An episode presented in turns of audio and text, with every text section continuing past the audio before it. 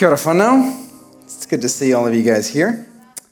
It's great to, yeah, great to be able to continue on this journey uh, through Micah uh, with you guys. Um, I want to begin this evening um, by actually reading to you the third chapter of Micah, which is what we're going to be looking at tonight. Um, but rather than just reading it, um, it's important to know when Micah kind of when we compiled this book that we call Micah, it wasn't that like Micah wrote down and sat a whole bunch of letters and then just posted them off in the mail to everybody. Like all the things we find there were him delivering these vocally. He went and looked him in the face and said these words to them. And so instead, what I've done is I've taken the third chapter of Micah and I've just slightly tweaked it a little bit so that it has, conveys some of that feeling that the original listeners will have heard. So let me read this to you. Listen up. I'm talking to you. You leaders, you politicians, preachers, purveyors of the law, and keepers of justice. See, you talk a lot, but I'm beginning to think you don't know what you're talking about. See, you're supposed to protect us, but you are tearing the people apart. You skin them alive, you rip the meat from their bones, you grind them to dust, and then sprinkle them like seasoning over some sick neo capitalist stew. This can't go on forever. This won't go on forever. See, one day you'll reach out to God, you'll bow your head and you'll ask His blessing, but He won't answer you on Sunday because He knows what you did last Monday. And this goes double for you, you preachers and self proclaimed prophets, whose words are slicker than your greased back hair. Oh, you speak beautifully as long as the offerings are coming in. Every new donor is a reason to proclaim God's favor, but I know the truth. I know what you've got. And I know what'll happen when the cash flow stops. Your honey tipped tongue will turn to venom, and your God bless you becomes your God damn you. And see, that's why you're going blind. You claim to see God, but his sun has set on you. You couldn't see what he was doing if it smacked you in your self righteous, self centered, scented, oiled faces. You're too in love with your own voice, with your donors, with your reputation. So your light has been snuffed out. Oh, God will be doing things, but you're going to be left confused and guessing, hiding behind lame excuses to cover up your own ignorance. Oh, who am I, you ask? Oh, I should have more respect when dealing with God's anointed? Well, you're right. I'm just some nobody from the regions. But the Spirit of the sovereign Lord is on me, and every muscle in my body, every tendon holding me together is shaking with His justice and His might. So forgive me if I don't sugarcoat this for your pompous, precious, privileged ears. You lead a great nation, but you spit on our story. You twist every law and statute to suit yourself. You're building skyscrapers with the bones of our people. And you expand joyfully onto stolen land, holding some piece of paper as if it makes that right. Judges are selling verdicts to the highest bidder. Priests mass market their teachings to franchise their influence, and the prophets, they'll bless anything for the right price. All this while you sit here in church. Oh, you fill up these pews with your hands folded and your heads bowed, singing songs of his faithfulness. Oh, all things work together for good, you say as you clap one another on the back. Oh, he really is a good God to entrust you with so much. Oh, he has a plan for you, a hope for you, to prosper you. But he won't. He won't. Because of you, all these skyscrapers are going to be leveled. This city is going to be plowed like a field. This altar that you have built for yourself will be burnt. For I would rather have this church burned to the ground, every window smashed, every pew burnt, every table wrecked, than let it remain one more day as an excuse for your own sick sense of entitlement, says the Lord. So, who said that the Old Testament was boring, eh? Let's pray. Lord, as we read into your word, help us to see, to truly see who you are and who you are calling us to be. Amen. Well, that's a bit of a heavy to start on. Um, sorry about that. Let's go to something lighter. Um, so, the other day, when I probably should have been working on this sermon and I was blatantly procrastinating, I was trolling through Facebook. And on Facebook, you know that there are those certain articles that are like, here are 10 amazing facts that you never knew. Number seven is outstanding. You know those articles? Yeah. You know how you know inside you should never click on them because they're just clickbait and they're just a way of selling ads. And you know it's not good for you, but blatantly when you have nothing better to do, you click on them because you kind of want to see what number seven was. Um, as I was going through that, I, I got to one of these facts and it kind of, it was one of the rare ones that kind of, it just blew my mind a little bit. And it was one of the facts that it goes through is it said, for all of us, in all of our fields of vision right now, you can actually see your nose. Let it ripple. Take a quick look down and realize that right here in your field of vision, you can see your nose. Close one eye. Oh, there it is. Close the other one. There it is. Open your eyes. Now you can't unsee it. See? It's there. It's right there. And what it is, is that your brain always has this in its field of vision, but because you have these two eyes, your brain basically sees the nose as irrelevant and realizes that it needs to see through it to the things below it. It's more important. So the thing that your brain considers irrelevant, it actually almost just emits from your vision. Unless you're actually looking for it, 99% of the time we're looking around and we actually can't see our noses, even though it's right on our faces, right? Your brain creates a blind spot over the thing it doesn't think it needs to see. And these blind spots don't just happen in our faces, they happen everywhere. There are constant blind spots that each and every one of us will have, right? Because not every one of us can see everything perfectly.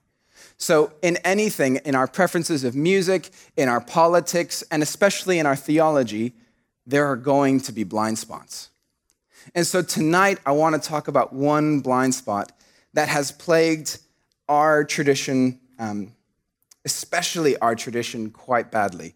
Um, so, if you are a Baptist, uh, historically, this has been a large blind spot for you. If you are a evangelical, or even just a Protestant, if you come from any of those traditions, or if you don't know what any of those words mean, but you've ever said the word personal relationship with Jesus, like if you've ever said that phrase, then chances are you come from one of these traditions. And the blind spot that is often carried through us as a church has been around this issue of justice. We've constantly struggled with it, and it's constantly been a blind spot on our faces. Now, justice will often have different connotations for many of us in this room. Even now, seeing that word up there, some of us will have different reactions. Some of us will be really stoked and be like, oh, yeah, justice, it's really important. It's freeing the oppressed, it's liberating people, it's really good. Um, but chances are, I wonder if for many of us, particularly me growing up, justice doesn't always have wonderful connotations. Like, it's not like a nice thing. When I think about justice or judgment, it's kind of those mean aspects of God, right? And it makes me think about things like this, right? You know, those Christians that, particularly in America, will stand on the edge of the street and be really angry and they'll hold signs saying God hates you or God can't wait to see you burn in hell. We've often have this theology that God is just always so angry with us because of our sin, right? We looked at porn alone in our room, and now God's so angry with us, he can't wait to burn us in hell. But thankfully, Jesus came along and he got rid of angry God, and now he made nice God because he took the punishment for us. And often, that's how our theology has been around justice and judgment. And we ask, well, why, yeah, why is God so angry? And when we think about it, for our tradition, now this wouldn't be the same for everyone, but for our tradition, uh, historically, when we think about judgment, we think about uh, what's the things God angry about? He's angry about like moral vices. So this would be things like lying. If you tell a lie, then it's really bad. God gets really upset. Or uh, drinking. We come really, really down hard on our teens to make sure that they don't go out and get drunk because it's a, it's a moral vice. Or gambling historically would also be another one of those things that our tradition has been like, ah, oh, this is a really bad moral thing. Uh, swearing, how many times you have to, I mean, Christians, we've developed a whole nother language. Ah, shoot, geez, heck, they're all saying the same thing, but somehow we feel better about it because we've changed one letter. It's not like God's like, well, I thought you were going to say this word, but now you're fine. You know, like it's, it's a weird thing that we've built into our thinking. But it's because swearing has often been related with really bad sin. And if it's a bad sin, then God's going to be angry with us, so we avoid it. Or probably the granddaddy of all the things Christians shouldn't do is anything sexual, really. Um, Bernie talked about this a few weeks ago in his physicality talk, but um, sexual activity outside of marriage, um, same sex activity, look, pretty much even within marriage, let's be honest, 90% of the time Christians are like, look, we know you should do it there, but just don't tell us about it. Like. So often sex is another one of those big issues that God is angry about. And that's what we think about when we think about justice and judgment. And this will line up with a lot of the scriptures that we read. Um, traditionally, our style of churches will preach and read a lot from the New Testament. So we'll read the Gospels. Um, we read a lot of Paul. So heaps of Paul. So you know the books like Romans or Corinthians or Ephesians, Galatians. You know, he wrote so many, Timothy, he wrote so many great books, and we preach from them all the time. They're always in our preaching roster on Sundays. So you hear a lot of these verses, and it makes sense. I mean, Paul talked about sexual activity quite a bit. I mean, particularly, he had to talk about it in the Corinthians because the Corinthian church was just having sex with everybody. Like everybody was just getting it on. And Paul was like, whoa, just chill out for a little while. And so that influences our theology. Do you hear what I'm saying? Our reading comes from a set, set of scriptures, our thinking comes from our own tradition. And so when we think about justice or judgment, we can end up developing a bit of a blind spot because we focus on these things.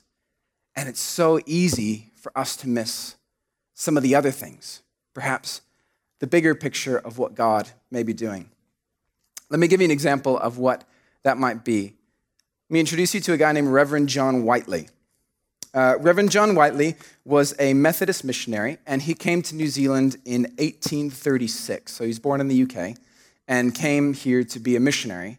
And he did a lot of great things when he first arrived. Um, I mean, compared to some of the other early missionaries that we had who weren't so great, at least when he came, he learned Te Reo Māori like really quickly, ended up working in the local communities, um, was really active in advocating for the Treaty of Waitangi. And then um, even after the Treaty of Waitangi was signed, he then worked hard to get Māori tribes to release the slaves that they'd captured. And then when the treaty at first was being, beginning to be dishonored by the crown, that was seizing land illegally, he was one of the early advocates to say to the crown, hey, you guys got to stop. Like, you can't just take land. And so you can see he did some things well. He genuinely loved Jesus. He genuinely wanted to serve New Zealand and do what he thought was right. And when he thought about God's justice, he did work towards those things. I mean, freeing the slaves and helping bring Maori become Christians, those would have been very much influenced by his view of justice. The blind spots showed up a little bit later as the land wars began to heat up, as the, as the crown became more and more aggressive in taking more and more land, the issue kind of became a powder, uh, powder keg explosive in the Taranaki region around the 1860s. When this is where, at this time, John Whiteley was sent to go be a missionary. And so he's working with the Maori in Taranaki. And what's happened in the Taranaki region, if you're not sure about this time in history, is that heaps of settlers were arriving in that area. There was lots of really great fertile soil. It was great for farming, which is what the British were all about. And there was all this area, and so there was this great demand for land. And so the Crown and the New Zealand Land Company shows up and they're looking to try and find ways to purchase land for all these new settlers that are coming in. But the thing is, the top chief there did not want to sell the land to the Crown. He's like, this is, this is our land. Historically, this has been our iwi's land for generations, and we're not just going to sell it off to the crown. The issue began then when one of the lower chiefs, who wanted to stick it to the top guy, goes to the crown without anyone's permission and says, Hey, we've got all this great land. I'll sell it to you for a really good price. And the crown knows that he really doesn't have claim. Like the crown knows this guy's just low down in the ranks. He does not have the authority to sell land on behalf of this massive region, on behalf of all these people. But truth be told, the crown doesn't really care. I mean, they just really need to get the land for the settlers, and they know if they go with this guy, they can pay half the price for it. And so they do. They buy it from this low level chief, and then the leader of the Taranaki district is like, hey, like, you can't do that. You can't just pretend to come and buy our land from some unauthorized person and then act like it's yours, but that's exactly what the crown did. The crown went forward and started sending out land surveyors. They started marking out the area, getting ready to parcel it off and sell it to all the different settlers. And the Maori are thinking, how do, what do we do? Essentially, the crown is slowly just stealing our land from us because they did not buy it in any legal capacity. And so, never being violent, instead, what they do is they say, We're going to go do essentially a peaceful protest. And they go out onto the land that's disputed and they build a pa and they settle there. And the crown, realizing the difficulty that this is going to cause, brings out the infantry, declares a state of martial law, sets up the cannons, and begins firing upon the pa. And now they're firing upon New Zealand citizens who have legally done nothing wrong, who've had no access to any court system, who've not had any representation in politics or government. Instead, the, the army has just pulled out the guns and started firing. Blatantly unjust, right? Now, Reverend John Whiteley, he's working in that area. He's been working with the Iwis there. He's been spending time amongst them. He knows the situation, he knows Te Reo Māori, he knows the history, and he loves Jesus. He's an advocate for the gospel and wants all of the Māori in the Taranaki region to become Christians. How does he respond to this? I want to read you a couple of things that he wrote. Because he was under pressure, right? Because he's stuck between these two worlds. And one is a lot more powerful because they got a lot more guns at the moment. And also, he, he had some blind spots because he knew that God was just, but then Maori did some things that he didn't like, that he didn't think was okay. I mean, they owned land communally. In, in the British worldview, in proper civilization, everyone owns their own section.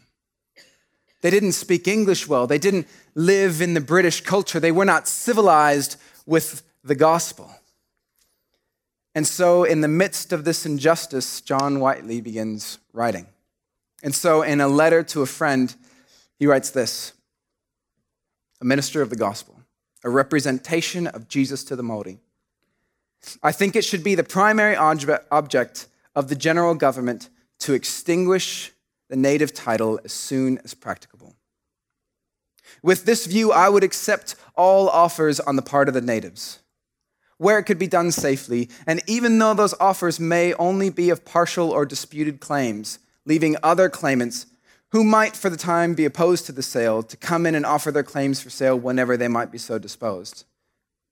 So, it doesn't matter who's selling you the land. If someone's there, just buy it from him. Doesn't matter who else lays claim.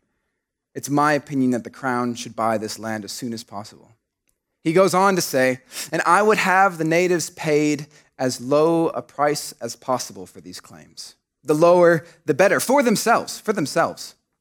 But even if high prices had to be given, the money would soon return into the hands of the Europeans, and thus the colony be benefited. This is our minister, a representation of Jesus to the Maori, and this is his recommendation. Look, Crown, buy the land and pay as low a price as you can get for it. And this, Whiteley thought, was a just thing to do. Because he goes on another letter to write, he doesn't just say this for political reasons, he justifies it theologically. So he finds a way to bring God into it to justify that what they're doing, firing on the Maori who are being peaceful with cannons and guns to forcibly steal the land from them, it's justified because, he writes this later on, the natives are fighting for their lands, but the earth is the Lord's. And for 600 years, he's been waiting for them to occupy. 600 years more would find them with millions upon millions of still unoccupied acres. And providence, which is also known as God's will, indicates that now shall this portion of his earth be occupied by those who are able and willing to bring forth the fruits thereof. Which is to say, look, I know the Maori are fighting for their land, but really, all the earth belongs to God. And what God wants the earth to be is developed and cultivated. And the Maori are never going to cultivate it like the British. And so, thus, it must be God's will that we take it from them and develop it into all that it can be. Does that sound like our God? Does that sound like His justice? I think it's a massive blind spot on the part of Whiteley. Now, remember, he's not a villain, he's done a lot of great things, but in his theology, he cannot see what justice looks like in this scenario. And so he ends up turning his back on the very people that I'm convinced Christ was with. I wonder what would have happened had he opened up his Bible and came to Micah. If rather than reading from some of the New Testament passages or cherry picking the old promises from the Old Testament about God's hope to prosper us and to give us the land that we desire. I wonder what would have happened had he opened up Micah and began to read from this prophet from the regions. Because what was happening in Micah's time was Jerusalem was beginning to thrive economically. Business was booming. And the wealthy suddenly realized they had this great opportunity at their doorstep. They wanted to expand Jerusalem. They had big dreams and visions for all that Israel and Judah could be. And so they said, let's make it happen. And so they began to go and occupy areas of land around the city. Now, Israel, very much like Maori people, were very much connected to their land. You can't just uproot somebody from the land and assume it's fine, but these wealthy landowners didn't really care. They went in and began to take land after land after land. And when when anyone would go to the courts and they would dispute it and say, hey, look what they're stealing, look what they're doing. We are supposed to be a nation based on God's laws, God's principles. He has given us all this land, it is ours. And they are stealing it. When they say this to the judge, it doesn't matter because the owners have already paid them off. And so they go to courts, and their, course, and their cases are never even heard, and the wealthy landowners get away with whatever they want to. And so Israel, remember, was supposed to be this light on a hill, this nation that represents what God's will is supposed to look like to the nations. And when gross injustice happened, there was one group that was meant to stand up, lift their voices, and say, This is not how it's meant to be the priests and the prophets. The poor could go to the priests and the prophets and say, Look what has happened. And the prophets would lift up their voices and, with anointed by the Spirit of God, call out the truth Speak to the gross injustice of the courts. Speak to the landowners that are taking, that are consumed with their greed, that they have no care for their countrymen. That was their job, but the truth was they were on payroll. Oh, the prophets prophesied, but they prophesied God's peace, God's blessing, because they got to go and sit down and eat at the table of all the leaders and politicians and landowners who were constantly expanding. And so Micah comes up from the regions and he walks up into Jerusalem and with guts unheard of unleashes upon them and speaks the truth to them. Woe to those who plan iniquity, to those who plot evil on their beds. Micah looks at them and says, I know at morning's light they carry it out because it's in your power to do it.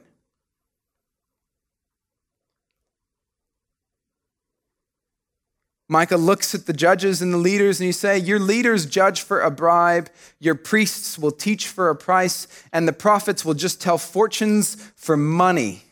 Yet they look to the Lord for support and say, Is not the Lord among us? No disaster will come upon us. But therefore, because of you, Zion will be plowed like a field, Jerusalem will become a heap of rubble, and the temple hill a mound overgrown with thickets. See, because all these people were hiding behind the church, they were hiding behind the temples, they were hiding behind these blessings, thinking, surely God won't stop it because we're this chosen people. God is going to be good to us. But see, God looks at that and he says, No, this temple means nothing to me. As long as you're doing what you're doing, this temple's not a temple to my glory, it's a temple to your own greed. This temple becomes a sanction for you to do whatever you want to do. And so God says, I'm not going to let that happen. I'd rather let this all fall apart than be pulled in as if it's my will that you do this. What do you think Micah would have said to John Whiteley? What words do you think Micah would have shared? What do you think Micah would have said when he walked into the settler churches in Taranaki who on the Sunday were worshiping God for his goodness, while on Monday the military was firing into their neighbors' fields? Micah understood that justice is at the very heart of God. It's not a side issue. It doesn't hang out on the peripheries. It is who God is. When God heard Israel's cry in Egypt, why did he hear it? Because they were slaves, they were poor, and they were oppressed. This morning, Craig again talked about when Gideon was there and they were overrun by the Midianites, and Israel cried out because they were oppressed. And in all the warnings throughout all of Deuteronomy, if you read it, God's warning to Israel is look, I'm setting you up in land, but don't become like Egypt that you just left. Because if you do, the same thing will happen to you that happened to Egypt. Because God is always with the poor and the oppressed. It's who He is. So, what does it look like when perhaps Christians actually stand up and speak. What do you think Micah would have said to those early churches? What do you think Micah would have said to John Whiteley? Well, fortunately, we've got a guy named Bishop George Selwyn. And again, none of these people are perfect. Uh, history isn't filled with heroes and villains, it's filled with complicated people who did good things and bad things. But in this case, Bishop George, he, he wrote a letter. And he wrote a letter specifically to the churches, the Pākehā churches in Taranaki and he wrote to them specifically about what was happening right outside their doorstep. And I'd like to read it to you because it's amazing. In this letter, he says, It is strange indeed that your advisors in the local newspapers, who dwell so much upon the sixth commandment, which is, Thou shalt not commit adultery, should forget altogether that the same law has also said, Thou shalt not covet. Oh, they may disguise it to their own consciences, but it is my duty as a minister of the law and of the gospel to lift up my voice against the publication of opinions which would lead on to the sin of murder as the direct consequence of the sin of covetousness. I offer my countrymen the best assistance and influence with the native people in all just and lawful desires. So I do my best for Pākehā when I can in the lawful areas. But I have no fellowship with covetousness. Because Ahab, an evil king of Israel, found it to be but the first step in the blood guiltness of murder. And surely there is enough blood already crying out, out of the ground against the Christian nations of Europe, against Spain, against France and England to make us tremble for the issue of our own connection with Māori. I cannot remain silent while opinions are being expressed and plans proposed, which, if you prove to be the stronger, would destroy the New Zealanders or if you prove to be the weaker, would destroy yourselves. Ooh! Ooh! It's so good, isn't it? Do you feel how refreshing it is when someone understands that justice is at the heart of the gospel? That says, I don't care what will happen to me, and I know I'm going up against the big guy, but I can't sit back and be quiet while people are being trod underfoot. As a minister of the gospel, as a Christian, as someone who loves Jesus, I have to stand up and say, This is wrong. Oh, it's good, eh? Oh, it's good. He's the man, utterly the man. And I wonder what those early churches would have thought. And as good as his words were, I'm saddened to think that I don't think they had a great impact because the blind spot was just too great.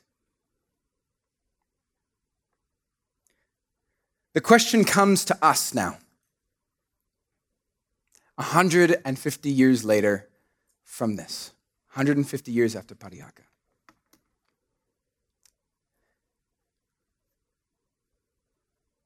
who are we going to be? Because, truth be told, we come from a tradition that's not had a great track record with issues of justice. We've often majored on the minors and ignored the majors. We've closed our eyes so many times to the plight of our oppressed brothers and sisters. Or often, when someone gets up to preach about justice, the common refrain you'll often hear is, oh, yeah, that social justice stuff is good, but we just need to do the gospel stuff. We just need to preach the gospel, and that's all that matters. As if justice is hanging off to the side. Like if we just preach Jesus is their Savior and we get them into sit in church and be quiet and stop looking porn at their bedroom and stop lying, as if that will magically fix all the problems. We don't need to talk to that if we can just fix the things in here. We'll just save them and forget about justice, but it doesn't work that way. Justice is not an addition to the gospel. It's not. It's not a side thing that if we get the time, we'll try and do a little bit if we can. Justice lies at the very heart of God. It lies at the very heart of a gospel that comes and reconciles the sinners with the saved, that brings us together into a new humanity. Jesus Christ is out there beyond these walls, working amongst the poor, the oppressed, the needy, amongst us. And we as a church have a question of whether we're going to go join him or not. I wonder, I've wondered this when preparing this. 150 years from now, somebody's going to be preaching about Tauranga, and they're going to be preaching about Bethlehem Baptist, and they're going to be thinking about the church there. When they talk about the issues of injustice that this church faces, what do you think they'll be saying? Will we end up more like Whiteley, or will we end up more like Selwyn? When you think about our society, what are the issues that we face? Because every generation will have issues of systemic injustice that they have to stare down. And every generation has to decide whether they're going to pick up and get in amongst it and try and stop it, or whether they're just going to let the wheel roll past and pretend it's not going to happen while they sit in church and sing happy songs. We face that question. What is our issue? Is it mental health? Is it the rocket high suicide rate which we face? Is it the homelessness that plagues our cities? Is it the poor that still struggle to try and get up when the gap between the rich and the poor is getting greater every year? Is it the overrepresentation of Māori in prisons, yet their underrepresentation in positions of power? What is our issue?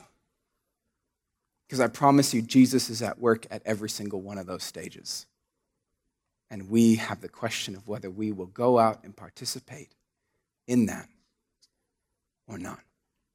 Justice lies at the heart of God, at the heart of the gospel, and at the heart of the church. Let us be a church that responds to that call and lifts up our voice while we can. Let's stand as we pray.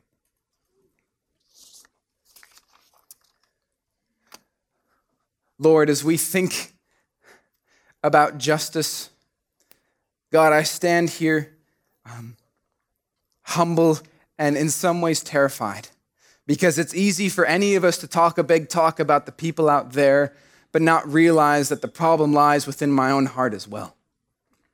That I perpetuate systems of injustice, that I benefit from things that are holding other people back, and that I have blind spots and I can't always see it. Jesus, would you send prophets and would you send your word to open our eyes? Don't let us sit with our hands covering our ears, pretending like nothing's happening. We don't want to be those people that sit in the settler church pretending like our neighbors aren't getting bombed next door to us. Lord, break our hearts. Help us to see ourselves not always as the heroes, but see ourselves as people in need of saving. Help us to recognize that we aren't always Peter, but we're often Judas. And then use us, God, for your kingdom. Let this church and let the churches of New Zealand 150 years from now be a sign of your love for the least among us. Let us be taken with a passion for your justice that shakes our bones and that lifts us out from these four walls and sends us out into our communities to love those around us. God, make us your church and bring your justice to this nation, we pray. Amen.